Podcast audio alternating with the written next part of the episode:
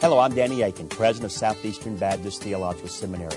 We want to thank you for listening to this chapel message. Our mission at Southeastern is to seek to glorify the Lord Jesus Christ by equipping students to serve the church and fulfill the Great Commission. We hope that you enjoy this chapel message and that you will visit our website. It's www.sebts.edu. There you can learn more about our school and what the Lord is doing here. We hope you enjoyed the message. Thank you for being a part of what we're doing here. Wonderful, wonderful singing. and such a wonderful, wonderful hymn to the praise of King Jesus. If you would return in your Bible to Psalm 27. And this morning, I want to bring my message from that particular text. There was a time when preachers had very long titles to their messages that laid out in full their thesis statement and I'm following that pattern again this morning. The title of my address is The Lord is My Light and My Salvation, a wonderful missionary promise that sustained Darlene Deibler Rose through many trials and tribulations as she served King Jesus among the nations. I begin with a quote Remember one thing, dear. God said he would never leave us nor forsake us. And those words were spoken on March the 13th, 1942, and would be the last words that Darlene Deibler Rose would ever hear from her husband Russell as they were being separated permanently in Japanese prison camps during World War II. She was a young missionary in her early 20s. She did not even have a chance to say goodbye to her husband. In fact, in her own words, she says the following of that heartbreaking day. Everything had happened so fast and without the slightest warning.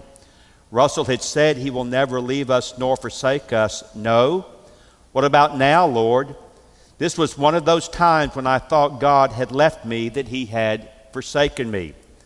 I was to discover, however, that when I took my eyes off the circumstances that were overwhelming me, over which I had no control, and I looked up, my Lord was there standing on the parapet of heaven looking down. Deep in my heart, he whispered, I'm here, even when you don't see me. I'm here. Never for a moment are you out of my sight. It is not surprising to learn that Psalm 27 was a favorite of Darlene Deibler and it became increasingly so during her four years of imprisonment for being both a missionary and also an American. It is a hymn of two very distinct parts a hymn of adoration, verses 1 through 6, and a hymn of lament in verses 7 through 14, written by King David. It instructs us on how it is that we are to seek and find the Lord, especially when as verse 3 says, An army is encamped against me and war rises against me. And as verse 12 says, When false witnesses rise against us and they breathe out violence. I'm going to break our psalm down into a fourfold movement verses 1 through 3, 4 through 6, 7 through 12, and 13 and 14. And in these four movements, there are four truths I will share with all of us to contemplate on this morning. Number one, the Lord saves and delivers, verses 1, 2, and 3. Secondly, the Lord protects and lifts up, verses 4 through 6. Thirdly, the Lord hears and guides, verses 7 through 12. And finally, the Lord sustains and strengthens, verses 13 and 14. First of all, then, we see in the first three verses that we can be confident that the Lord will save and deliver. Uh, this psalm begins with a word of exclamation, a word of confidence in the saving power of the Lord. The Lord is my light, and the Lord is my salvation. Of whom shall I fear? It's interesting to note that the Septuagint, the Greek translation of the Hebrew text, translates the word salvation as Savior. The Lord is my light and my Savior. And since the Lord is indeed our light and our salvation, David can say, first of all, of whom shall I fear? He is, after all, the stronghold, the refuge, and the strength of my life, and therefore, of whom shall I be afraid? Uh, verse 1 is a beautiful example of Hebrew synonymous parallelism where the second line reinforces the first. But it is also a great missionary hymn as well because it gives a word of promise and a word of confidence to those who take the life saving gospel of Jesus Christ around the globe into difficult and, and dangerous places. Sometimes the opposition is intense and even life threatening.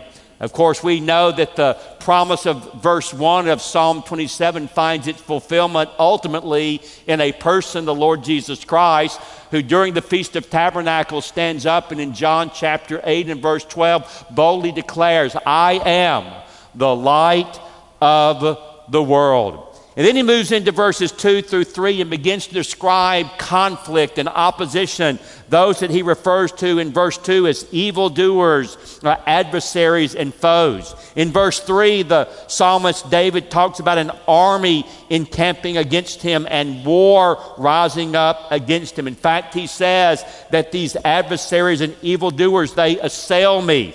He says they eat up, they seek to devour my flesh.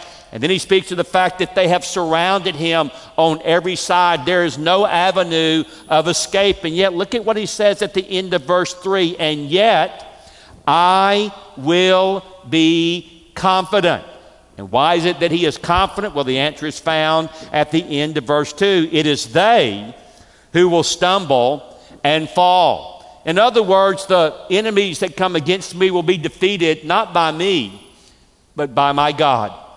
The adversaries who seek to come against me will be taken down by my light and by my Savior. No matter what may come against me, David says, My God, He is capable of handling them all.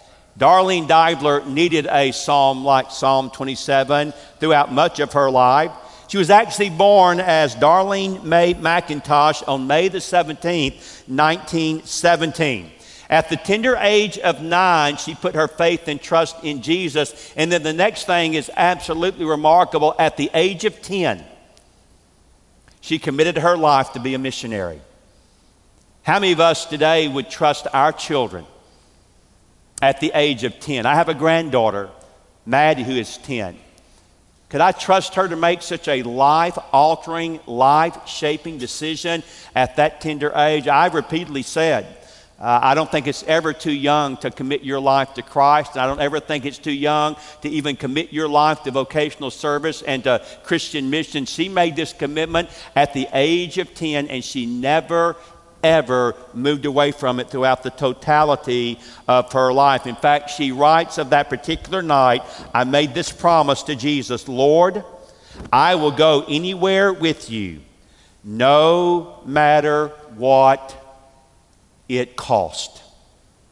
How could that little girl have ever known what indeed our Lord had in store for her in terms of cost? Darlene would marry a pioneer missionary to Southeast Asia named Russell Deibler on August the 18th, 1937. She was all of 19 years of age. He was 12 years her senior. But reflecting back upon that particular moment in her life, she again would write, My ignorance of the future held no cause for anxiety, for my spirit witnessed within me that God was and would be in control. They sit, spent six months in uh, church meetings in North America and then later six months of language study in Holland.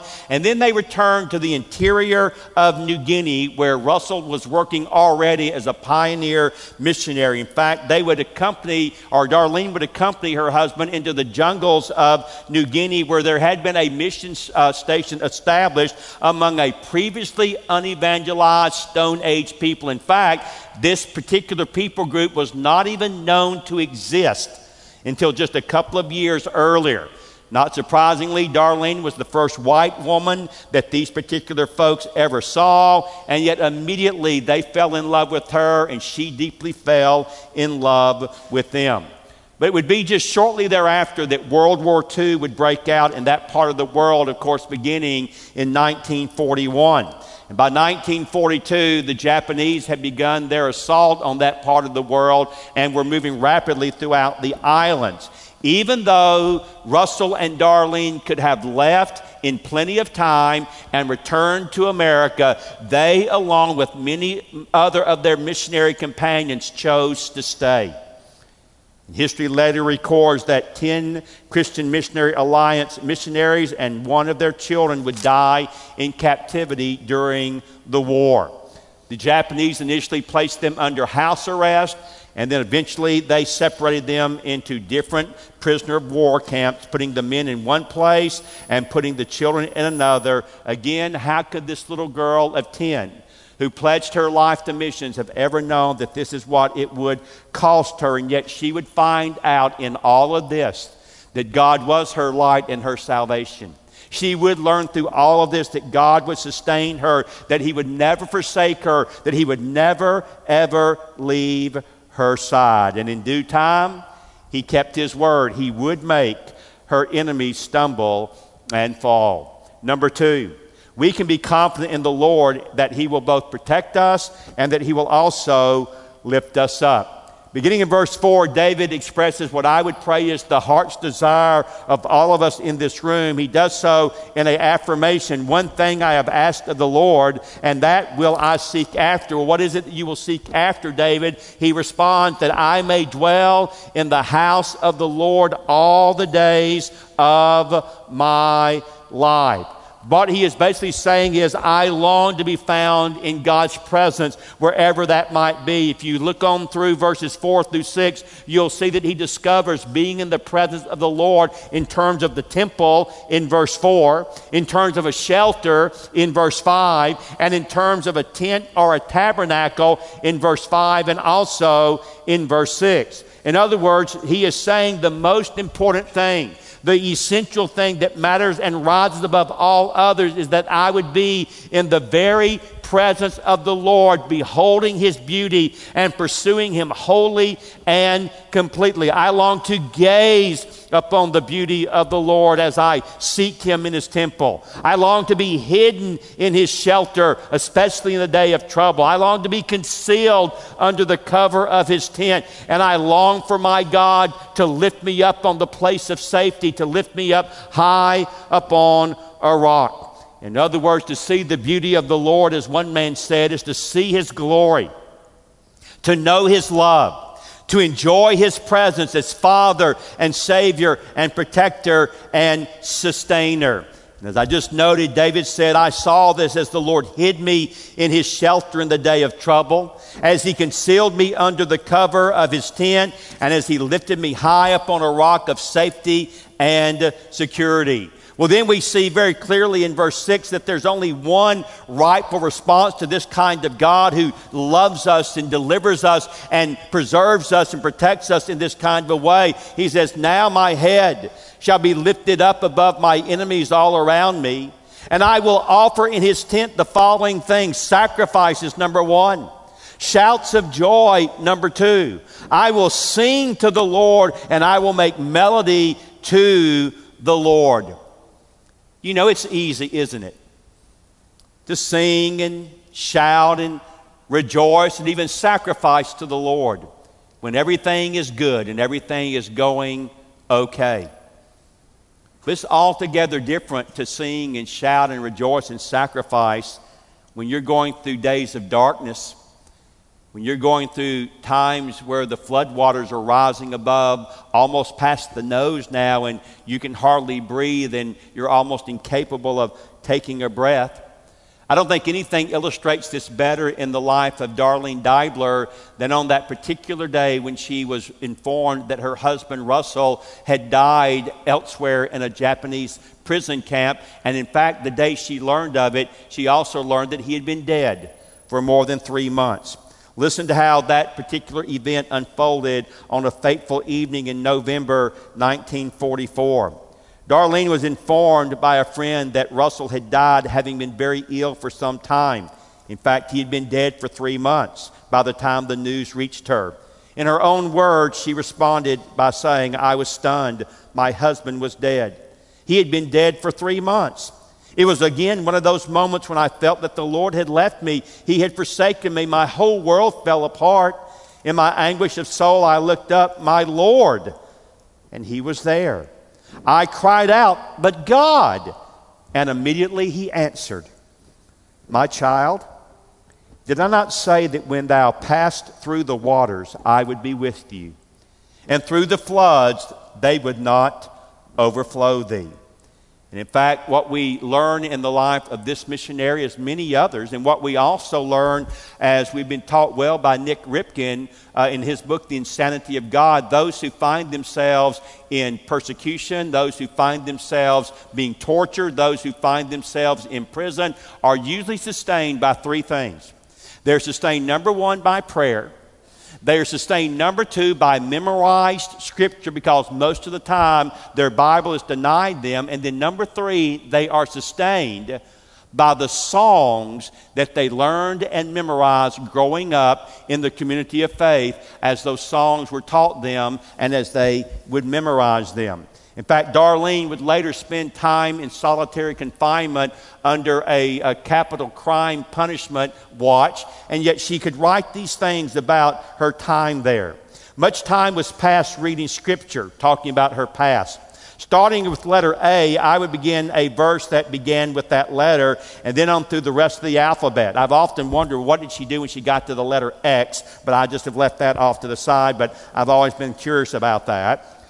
I also discovered that most of the songs we had sung when I was a little girl were still, were still hidden in my heart, though I had not consciously memorized many of them.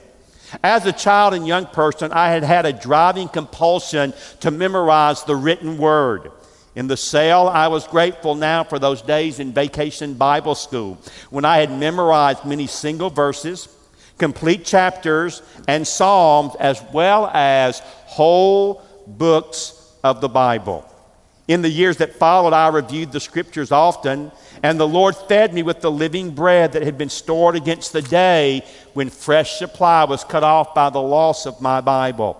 He brought daily comfort and encouragement, yes, and joy to my heart through the knowledge of His Word. And yet, on this particular day, something happens that, again, I find utterly providential and the amazing way that our God works. Because after being informed that her husband was dead, Darlene Deibler was invited to the commander of the prison camp, uh, Mr. Yamachi, to come to his office where she was to meet with him. You have to understand that uh, Mr. Yamachi was a very harsh, hard, brutal, and cruel man. In fact, he had beat a man to death in a previous prison camp before he was assigned to the, this particular one where he oversaw women and children. As she came into his office, he invited her uh, uncharacteristically to sit down. And then the following conversation took place as she recalled it. Nyonya Deibler, which is what the Japanese refer to as a Mrs. Nyonya Deibler, I want to talk with you, he began. This is war. Yes, Mr. Yamachi, I understand that. What you have heard today, women in Japan have heard. Yes, sir, I understand that too. You are very young.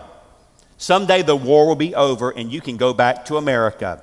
You can go dancing, you can go to the theater, marry again, and forget these awful days. You have been a great help to the other women in the camp. I ask of you, don't lose your smile. And then she responded, Mr. Yamachi, may I have permission to talk to you? He nodded and he sat down.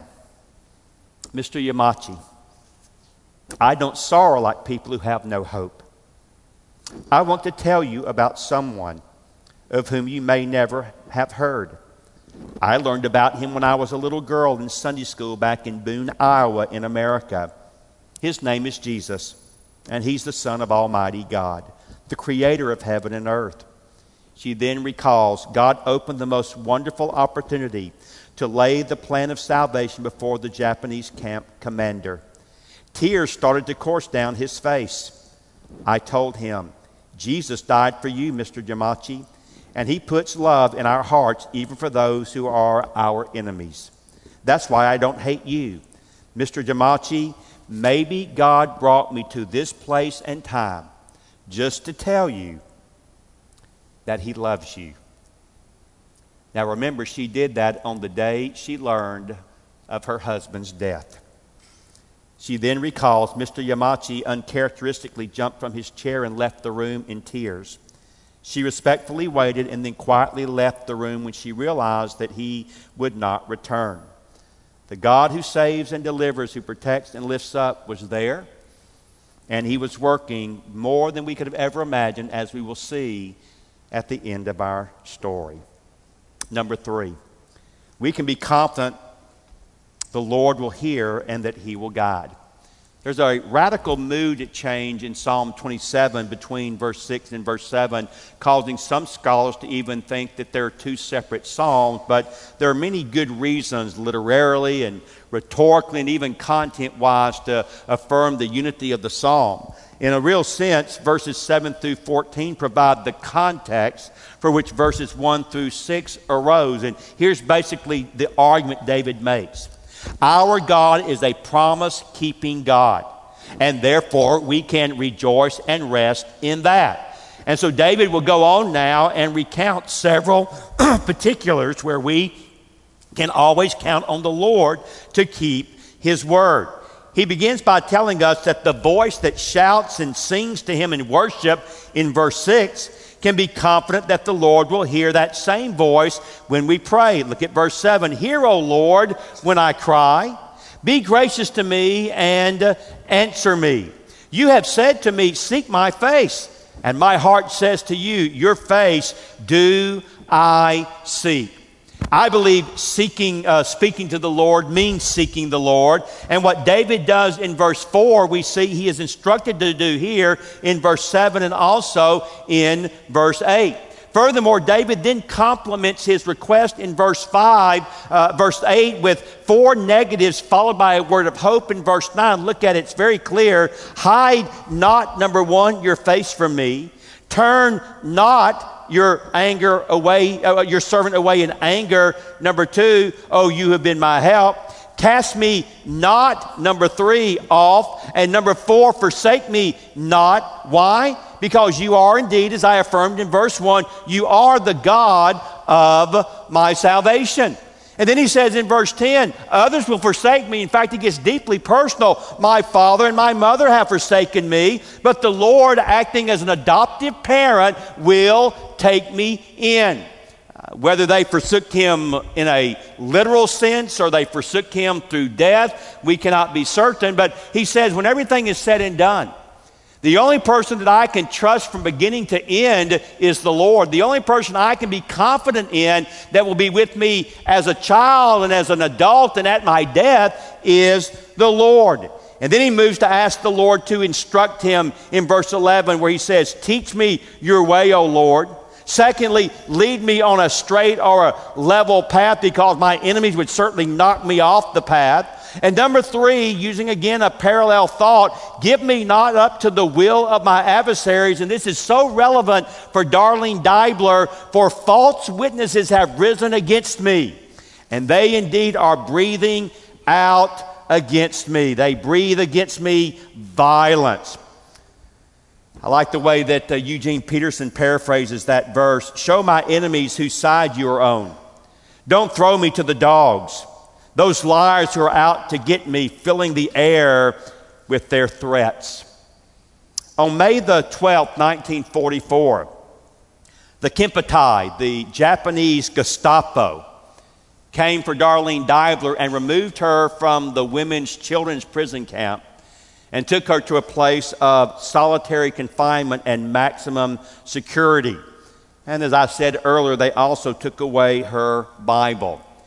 As she was led into her prison cell, she noticed the writing above the cell in Indonesia, quote, this person must die. And she recognized immediately that she had been assigned to death row and that she was to face trial and certain death by being beheaded. She says in her autobiography, I sank to the floor. Never had I known such terror.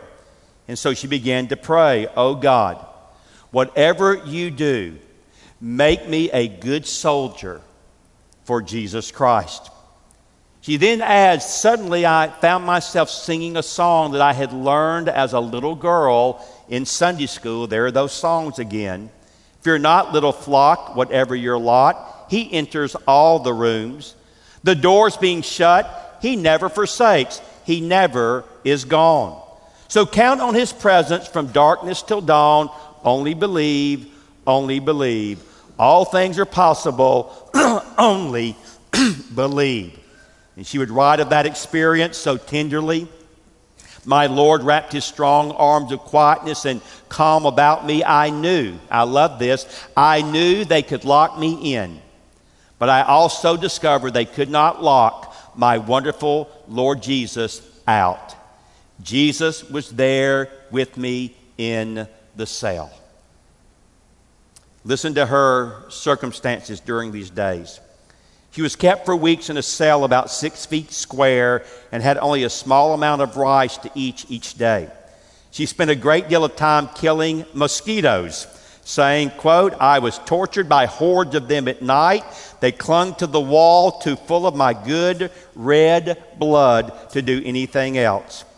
Frequently, she was taken to an interrogation room where two Japanese officers, she called one the brain and the other the interrogator, would accuse her of spying, of having a radio, of getting messages to the Americans, of knowing Morse code. They said they had absolute, unequivocal proof of her treachery.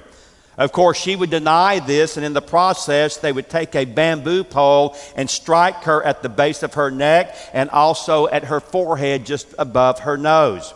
There were times, she writes, I was certain they had broken my neck. She often walked around for days with two black eyes. I find this amazing. Her beautiful dark black hair turned gray and white. She was 26 years old, by the way. But bloodied but unbowed, as she said, I never wept in front of them. But when I went back to my cell, I would weep and pour out my heart to the Lord. And when she would finish, she would hear him whisper, My child, my grace is sufficient for you. Not was sufficient, not shall be sufficient, it is sufficient for you. The Kempeitai said that they did not believe anything she said. They said that they had sufficient proof to bring the death sentence against her. She indeed was condemned without any formal trial and set to be beheaded as an American spy. Again, in her autobiography, she talks about how it was that God sustained her as she prepared for the ordeal she now faced. Listen to this, and I quote Two days before I was brought to the prison, the Lord had laid it on my heart to memorize a poem by Annie Johnson Flint. Now I knew why. After drying the tears from my face and mopping the tears from the floor with my skirt, I would sit up and I would sing. He giveth more grace when the burdens grow greater. He sendeth more strength when the labors increase. To added afflictions, he addeth his mercy. To multiplied trials, he multiplied peace when we have exhausted our store of endurance, when our strength has failed ere the day hath done, when we reach the end of our hoarded resources, our Father's full giving has only begun. His love has no limits. His grace has no measure. His power no bounty known unto men. For out of his infinite riches in Jesus, he giveth and he giveth and he giveth again. One particular story, which I just again find so encouraging and so hilarious at the same time, illustrates just how faithful God was to her. It all revolves around a banana. Now you say, My goodness gracious, Danny, how in the world could a story about a banana encourage any of us? Well, let me just read it and then you see. One day, Darlene pulled herself up to the window of her cell. She began watching some women who were in the courtyard. One woman's actions in particular intrigued her. The woman inched toward a fence covered with vines, and when she was close enough and the guard wasn't looking, a hand clutching a small bunch of bananas thrust them through the vines. And the woman grabbed the bananas, folded them into her clothes, and walked calmly back to another group of women unnoticed by the guards. Bananas, Darlene said. I began to crave bananas. I got, down, I got down on my knees and I said, Lord, I'm not asking you for a whole bunch like that woman has. I just want one banana. She looked up and pleaded, Lord, just one banana. And then she said, I began to think, how could God possibly get a banana to me? There was really no way it could happen. She said, I wasn't going to ask anyone to do it, and it was impossible for me to get one myself. And so she again prayed, Lord, I know there's no one here who could get a banana to me. There's no way for you to do it either. Please don't think I'm not thankful for the rice porridge that they give me every day. So I thought she had rice. Well, she was now suffering from dysentery. And so, because she had dysentery and uh, was literally on her way to dying, they gave her a porridge that they hoped would be more sustaining. Although she would discover often when the porridge arrived and she dug into it, she found in the porridge maggots. What a delicious deal, uh, meal for that. By the way, that will not be on any of the trucks outside, I promise you, uh, following chapel this morning. The morning after she saw the bananas, she had a surprise visitor it was the camp commander from her previous camp, Mr. Yamachi. Uh, by the way, he had warmed to her following the death of her husband and her sharing of the gospel with him. When she saw him, she said it was like seeing an old friend. He immediately looked at her, turned away, and then looked back and said, You're very ill, aren't you? Yes, sir, Mr. Yamachi, I am. Well, I'm going back to the camp now. Do you have any word for the other women? She said, Yes, sir, I do. When you go back, tell them for me that I'm all right. I'm still trusting the Lord. They'll understand what I mean, and I believe you do too. Mr. Yamachi left and went and talked to the other officers. She realized as they walked away that she had not bowed to the men, and she began to be terrorized. Oh Lord, they will now come back and beat me, she thought. Soon she heard the guard coming back and she knew that he was coming for her. She struggled to her feet, stood ready to go to the interrogation room. The guard opened the door, walked in, and with a sweep of his hand laid at her feet a whole stack of bananas. They're yours, he said, and they're all from Mr. Yamachi.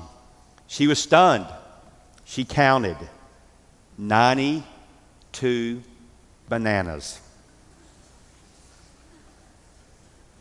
She said in her autobiography, In all of my spiritual experience, I've never known such shame before my God. I pushed the bananas into a corner and I wept before him. Lord, please forgive me. I'm so ashamed. I couldn't trust you enough to even get one banana for me. Look what you did. There are almost a hundred. She then writes, In the quiet of the shadowed cell, my Lord answered back within my heart, That's what I delight to do. The exceeding abundant above anything you may ask or think. And she writes, I knew in those moments that nothing is impossible to my God. Let me hasten, number four. We can be confident that the Lord will sustain and strengthen us. The psalm begins on a wonderfully high note. I believe she, the text says that I shall look upon the goodness of the Lord in the land of the living. And because I'm confident in the goodness of the Lord, and because I'm confident that God is going to sustain my life, if not in this life, certainly in the life to come, then I can wait on the Lord. I can be strong and take heart and take courage. I can wait on the Lord. And I believe that if we were to unwrap that verse, we could say just very quickly to wait on the Lord carries with it the idea of being patient and trusting in the Lord. Quickly, then, as I move to close, how was it that Darlene Deibler Rose was sustained by the Lord as she waited upon him all of the time in that prison camp? I just quickly note her life in terms of that. God indeed sustained and strengthened her when she was placed under house arrest by the Japanese at the age of 25. He sustained and strengthened her when she and her husband were separated into separate prison camps, never to see each other again in 1942. He sustained and strengthened her as she ate rats tadpoles, dogs, runny oatmeal, and maggots, and other unimaginable foods. He sustained and strengthened her as she and other POWs were forced to present 60,000 dead flies a day to Mr. Yamachi because they bothered the pigs that they tended who were to be treated better than the POWs. God sustained and strengthened her through dengue fever, beriberi, malaria, cerebral malaria, dysentery, beatings and torture, attacks of rabid dogs, false charges of espionage, the promise of beheading, solitary confinement, allied bombings, and many other inhumane abuses. God sustained and strengthened her when told of the death of her beloved husband and his own tortures and suffering. God sustained and strengthened her when she and the other POWs were finally released and she was allowed to visit the grave of her husband. At that time, she weighed all of 80 pounds. God sustained and strengthened her when He brought her home to America, but He kept the fire of missions burning in her soul. God sustained and strengthened her when he brought another missionary into her life, Gerald Rose, whom she would marry in 1948 and return with him to New Guinea in 1949. God sustained and strengthened her as she labored on the mission field of Papua New Guinea and in the outback of Australia for over 40 years, evangelizing, teaching, building landing strips, delivering babies, facing down headhunters, and loving them all to Jesus. No wonder she was so fond of quoting Charles Spurgeon, who said, and I quote, I can thank my God for every storm that has wrecked me on the rock called Jesus. I conclude.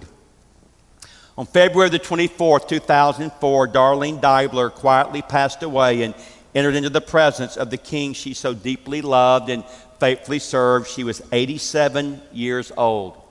The Chattanooga, Tennessee newspaper recorded in her obituary Together, Darlene and Jerry were used of God to bring hundreds of Aborigines to the Lord.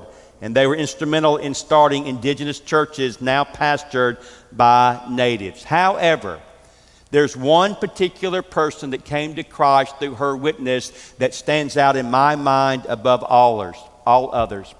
Following World War II, Mr. Yamachi was arrested and tried as a war criminal, and not surprisingly, because he'd beat a man to death, he was charged to die by hanging. Later, his sentence was commuted to life without parole and hard labor. And then later, in God's providence, it was commuted again. Darlene would learn after she had retired and returned to America that Mr. Yamachi had been heard on Japanese radio by fellow missionaries.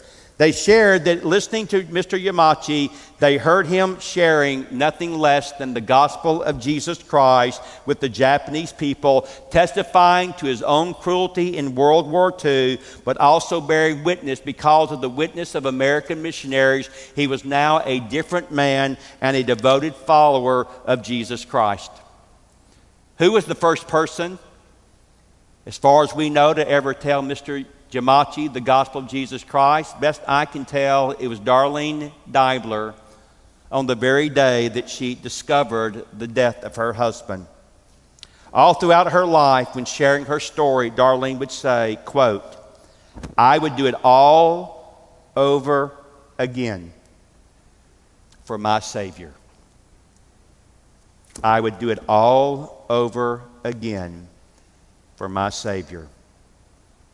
We never know what God is going to do when we say to Him, Lord, I will go anywhere with you, no matter what the cost. But this much we do know from Psalm 27 He will be with you as He promises wherever you go. And so the question that continually goes before me, I put before you this morning are you willing to go? Thank you again for listening to this chapel message from Southeastern Baptist Theological Seminary. If you are thinking about theological education on the undergraduate or graduate level, including doctoral studies, we hope that you consider us. If you also find these chapel messages encouraging and a blessing to your walk with Christ, we hope that you will consider financially supporting Southeastern. Our graduates are literally serving the kingdom across this globe, working to carry the gospel of Jesus Christ to a lost and dying world. Your gifts will help to train more, and they will serve as a worthwhile investment in God's kingdom. You can find more information about attending Southeastern or supporting us financially at www.sebts.edu. We covet your prayers and trust that God will bless every good work you do for His glory. Thank you for joining us in our chapel services.